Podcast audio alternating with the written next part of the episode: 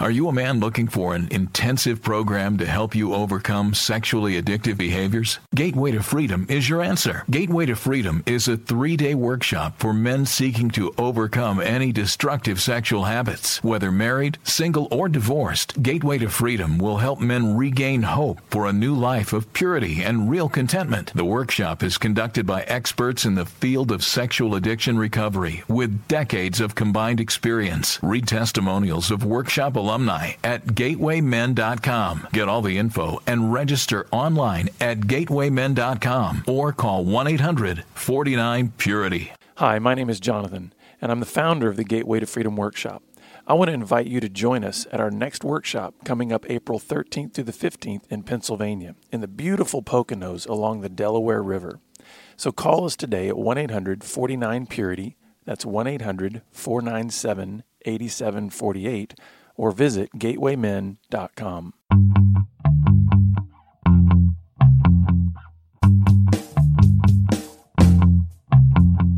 Welcome to Pure Sex Radio with your hosts, Jonathan and Stephen.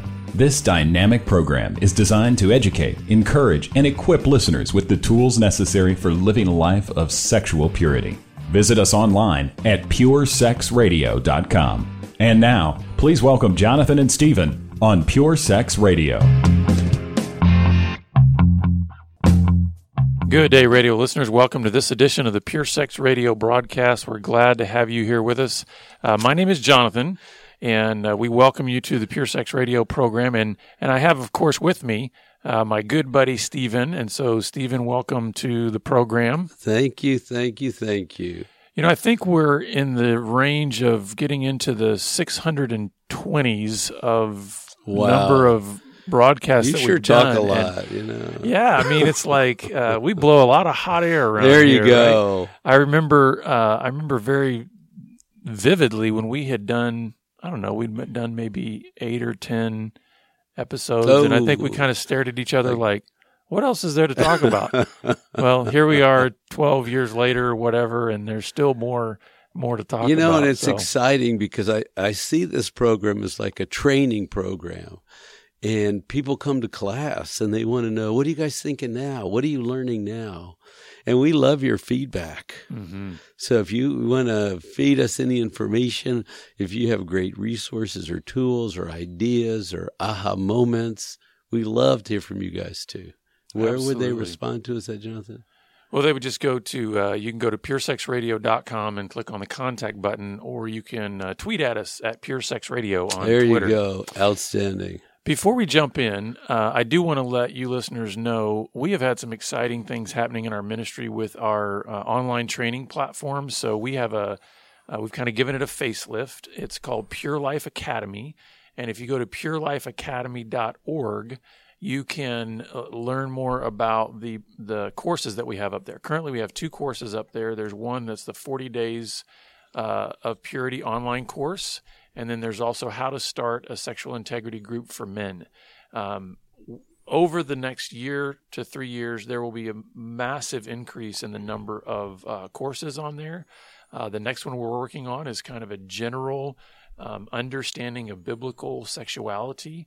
Uh, it's currently titled Made for Purity, and that will be coming out hopefully in the April May timeframe this year, and we'll give you more information about that. But it's going to be a platform where we can really try to uh, help individuals and families, but also those who want to help others. There, so it's going to be a training platform, and we really hope to encourage others through that. Well, Stephen, I want to pass it off to you because you brought this interesting sort of flow chart here um, to help us understand, kind of get into the here. let me give you a Hey, flow yeah, chart. Yeah, I don't know if people can I don't know if see you that can or see not. little but- boxes. Yeah, it's so- a page of boxes. All right. Yeah, so so just kind of helping us unpack kind of a, a typical man's journey when he comes to us in our ministry Yes. of sort of recognizing kind of what needs to happen in his life. And so why don't you help our listeners know where we're going with this? So, so from conversations and meetings and gateway weekends, and like to say hello to the gateway men that are out there following us still because we get good feedback. I heard you on a podcast. It's like Mhm. the adventure of growth continues. But but we pick up stories and we try to pattern out these stories to understand what's going on inside a man because you got to admit there's a lot of confusion that you know beliefs and ideas and thoughts and fears and doubts inside all of us and the more clarity we have the better we live you know mm-hmm. god is a mm-hmm. god of order and i think once we realize that and look for order, we live much better with order than with chaos.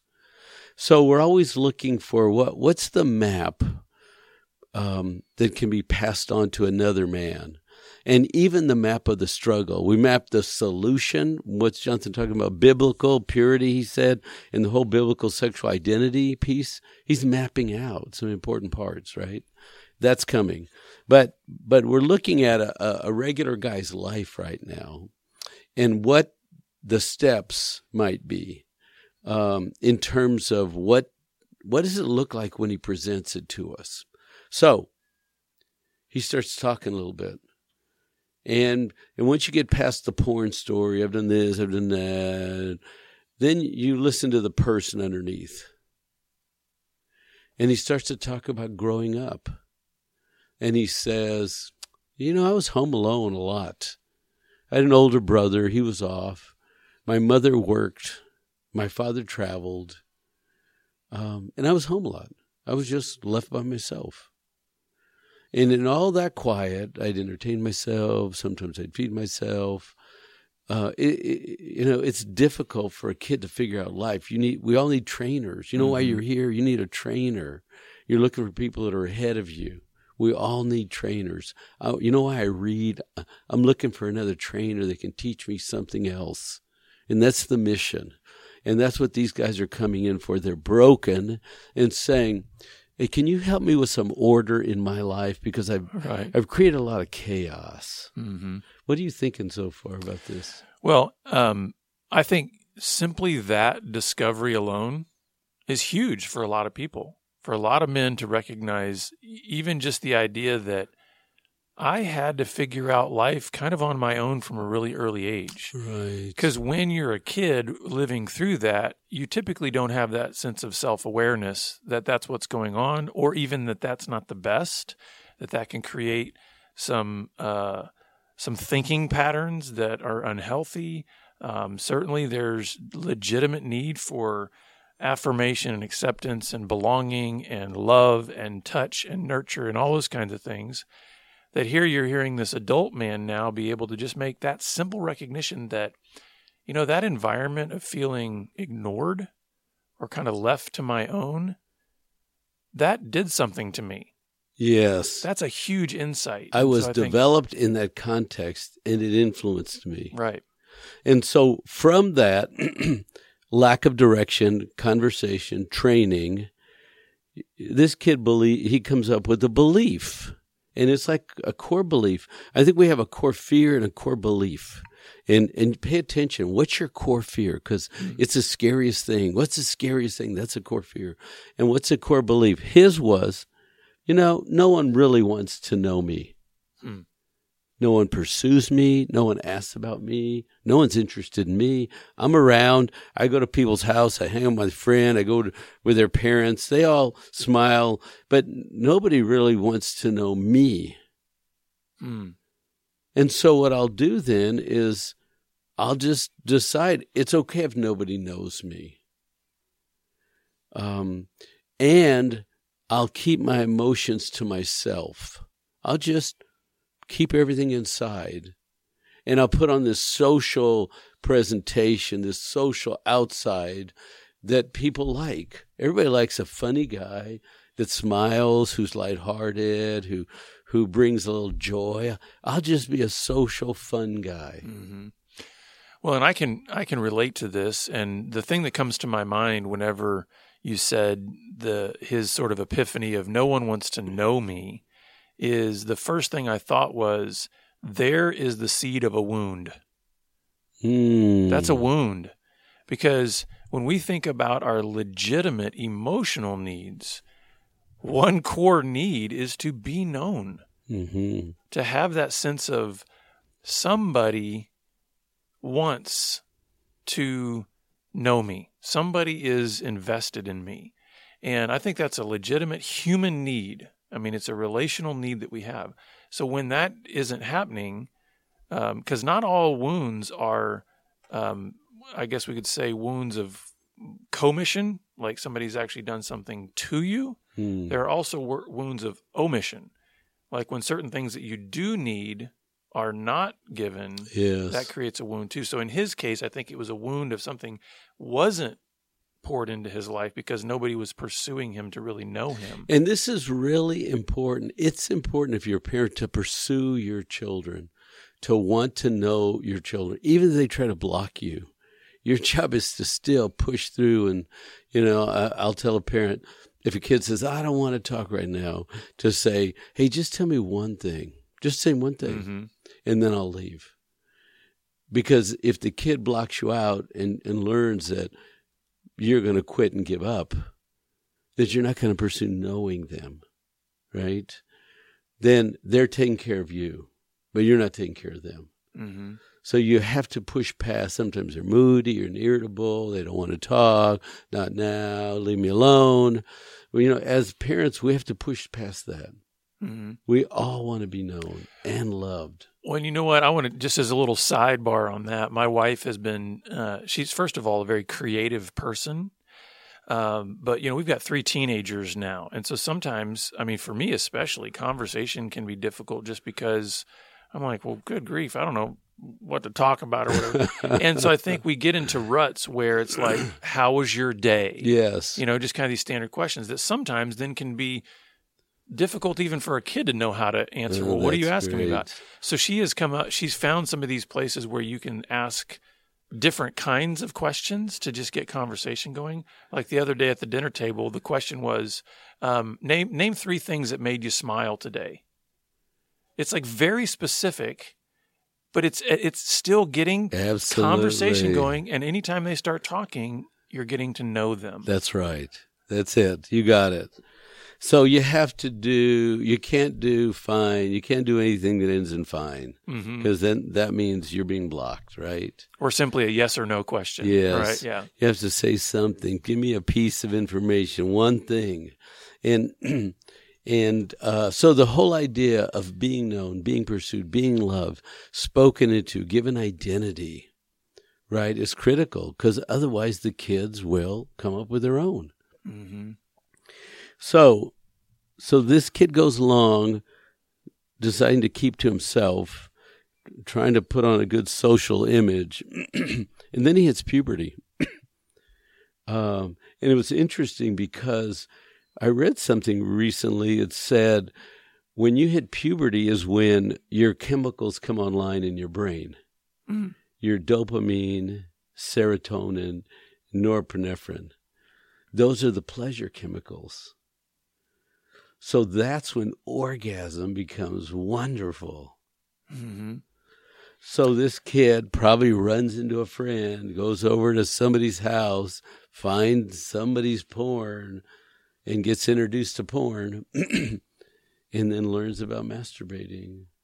And I think it's one of those things too that when you think about those those chemicals, when you think about all the stuff that's going on there, it's novel too, right? Oh yeah, it's new. I'm excited because yeah. because think about it. You know, uh, prior to that, there's not the same kind of neurological response. Even if a five year old is touching their genitals, mm-hmm. then when they're 13, 14, 15, you know, just the the if I can put it this way, kind of the chemical release, the chemical right. overflow that yeah. happens, and so you have in this guy, you have this combination of I have felt ignored.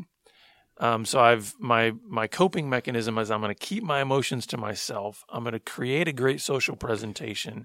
I learn now how to escape into fantasy to where now I've got these new chemicals that I, I don't know that these are chemicals going. On. I don't I don't have that kind of knowledge as a 13 year old, but I know what it feels like. And so you kind of have this recipe that's happening. And what's the outcome then, Stephen, for this guy emotionally? With that right. Of, so what what happens in this story? He gets more and more sophisticated with his sexuality, right? one magazine, two mag. Now it's internet. I'm age. I'm, I'm, I'm you know, telling my age now. Magazine, yeah. one porn site, another porn site, talking, thinking, going home. Remember, he's left alone a lot, so he develops a whole fantasy world with his porn, and his escaping, and his computer, and his aloneness, and and so fantasy escaping is medication, right? Mm-hmm. But he's not growing emotionally, right? And and why is that? What, what, what actually? Well, because when I'm stressed, I go and fantasize. When I'm alone, I fantasize. When I'm rejected, I fantasize. When a girl doesn't like me, I fantasize. When yeah, right, see, the, solution to everything is fantasy. Well, the reason I wanted to ask that question because I think there's a lot of listeners sometimes that they hear something like he gets stunted emotionally and they think, well, well, why? Like, yeah. why does that? Oh, that's a good question. And so I think, I'm glad you're asking I, that. I think, and and your answer is great because what it is is the stunting occurs when we learn to get distracted away from dealing with our emotional selves. So what you're describing there is every single thing that becomes a trigger point for him going to fantasy or going to pornography is an is an emotional thing. But because he doesn't allow a trigger, right? Because yes. he doesn't allow himself to then engage his emotions in a conversation or in in a, a healthy way, he's learning to essentially just bounce out of his emotional self. And so, therefore, his emotions kind of just stay here. Mm-hmm. And the only thing that's growing then is his fantasy life in terms of like learning how to become oh, very, right. like you said, sexually sophisticated, you know, but emotionally stunted. Right. Because what should be happening? He should have a parent. He should be in conversation. He should be uh, dealing with sadness and and grieving and crying and feeling alone and being comforted in that and sort of getting stronger. That a lot of times in life you're going to be alone, son. Sometimes you got to go it alone, and you're gonna we're gonna have to find. I'm alone in life a lot, and I have to figure out how to live. This is a dad talking to his son uh, you know, don't don't get scared of aloneness, son. Mm-hmm. And rejection is hard, and you're going to be rejected. And it's like, let's talk about that. Let's have language. Let's experience that. Well, Dad, what'd you do with rejection? You know, one complaint I had my, about my dad. I love my dad, but he didn't talk. If he would have told mm-hmm. me stories about how he got rejected, it would have helped me. Right. Right. Right. If somebody would have been telling me and giving me language and ideas and thoughts, it would be helpful. So so then when he so my question then is so then he's he continues to go inward, right? So he he's let's say he's he's no longer a boy now. So he's had this pattern of uh, kind of keeping emotions to himself, creating a great social presentation. He keeps things inside, thoughts, emotions, all of that. So what we basically have now is let's say we've got now a 30 year old. Yeah, that's good. Who on the outside looks like a grown up. Thirty year old man, and actually even does work, even functions up. like a grown up. That's right. right. Shaves, brushes his teeth, goes to work, brings home a paycheck. But what do we have on the inside of that thirty year old man? See, if that guy gets married and keeps his secret, which some of them do, go, you know, marriage is going to cure me, and oh, it didn't cure me, and goes back to his old way of coping. Then inside he's emotionally stunted, underdeveloped, he's immature, and he's scared. Mm-hmm. He doesn't, he's 30 now and he's been practicing escaping and fantasy and avoiding and getting away from and making up things in his mind that'll never come true. He's really good at that. Well, and the way I love the way you actually wrote it in this box is on the top, Stephen put, you know, outside he's a grown up, but inside he's a scared little boy. Yeah. And I actually like that terminology. Uh, now, for some men out there, that that might feel almost offensive. That might feel like shaming, like I'm not a little boy, you know, because he wants right. to say I'm a man. But I think it's a it's a um, if I can put it this way, it's kind of a gentle way mm. to describe it. Listen, let's admit, and honestly, for the the women in our audience too, let's just all admit we we've got a scared little us inside of us. There's still very much, I mean, I don't care how That's how right. quote unquote grown up you are on the outside. You could be 50, you could be 70, you could be 100 years old in terms of your biological age. And yet, yet I think there's still a part in all of us that can tap into that that child. That's right. Like a boy spirit. And You know. and the reason I'm saying that is because I don't think that is anything to be ashamed about. Mm.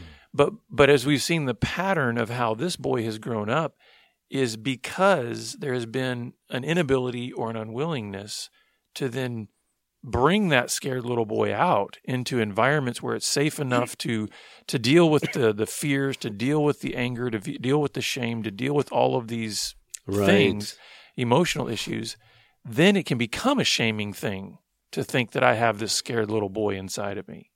Right?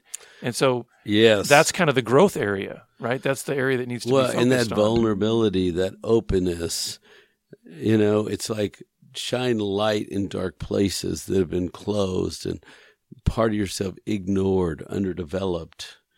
And so what happens is the wife says, Hey, I'm sick of your lying and hiding. And why don't you tell me the truth? You, you told me you had a problem when we were dating Mhm. and something's been wrong this whole time. Are you doing porn?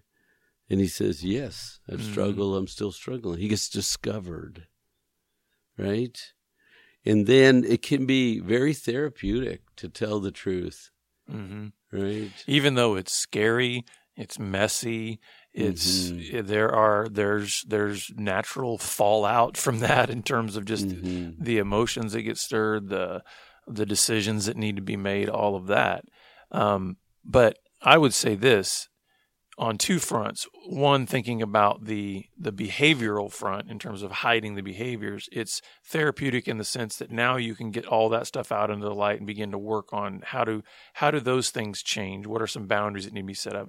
But really, what we're talking about here is the emotional self. It can be incredibly therapeutic to say, Yes. I need to bring little boy me out Right. because while it's it's okay to have childlikeness in my being, I don't think we should ever abandon the childlike faith, the childlike um, innocence that we are created to have. The whole idea of childishness and the fact that I still am processing and making decisions really kind of like a seven year old, that part of me needs to grow up and I need to bring him out in order to start to Mm. do that. And it's interesting because as you're talking and talking about it emotionally, I'm writing down pain, fear, crying, open, right? Mhm. It's like a, a dark place has been opened. and go back to the core belief no one wants to know me. Mm. This 30 year old man says, I'm tired of not being known. Mm. And he doesn't even know himself because he's overdone the fantasy Right. right i'm tired of not being known and and i'm tired of making up fantasies where people know me in the fantasy. Right. i'm tired of all the fantasy make believe that someone's going to know me and love me. I keep trying to get it through fantasy and i started a long time ago. And you know here's a potential of a real wife that can really love him. Hmm but he's so good at hiding and escaping and building fantasy that he keeps doing that well into his marriage, into his 30s, and going, you know, uh, this isn't working. Yeah. And that's the thing the fantasy, you can create these wonderful fantasies where you're the hero, you're, you know, the strong one, you are, you know, everybody, like you said, quote unquote, knows you. But the the way we are to be known is reciprocal. In other words, the way I, we're we're made to be known is not in isolation. Even if we create great fantasies where there seems to be back and forth, Yeah. the reality is, is Steve, if if if I'm known by you, there's a reciprocal nature because then you're known by me. Because to go to that level, it can't just be a one way Right. thing. And so thinking about this marriage, that's where a lot of the pain comes in, is because possibly this wife may be pouring herself Right. out And trying to to him. him. well, no, well, I'm saying pouring herself out to him. So in some ways, it's like she may not be hiding herself from Mhm. him, but that's where the pain comes in, is because man, it's meant to be reciprocal. There's meant to be this intimacy that goes both ways. and she doesn't understand and i'm do- i'm trying i'm pressing in you're blocking me you're avoiding me you're going in the other room, you're on your computer, you're you're flagging me off. I'm trying to Mhm. right, and but he's doing his old program when it's time to shift to new program.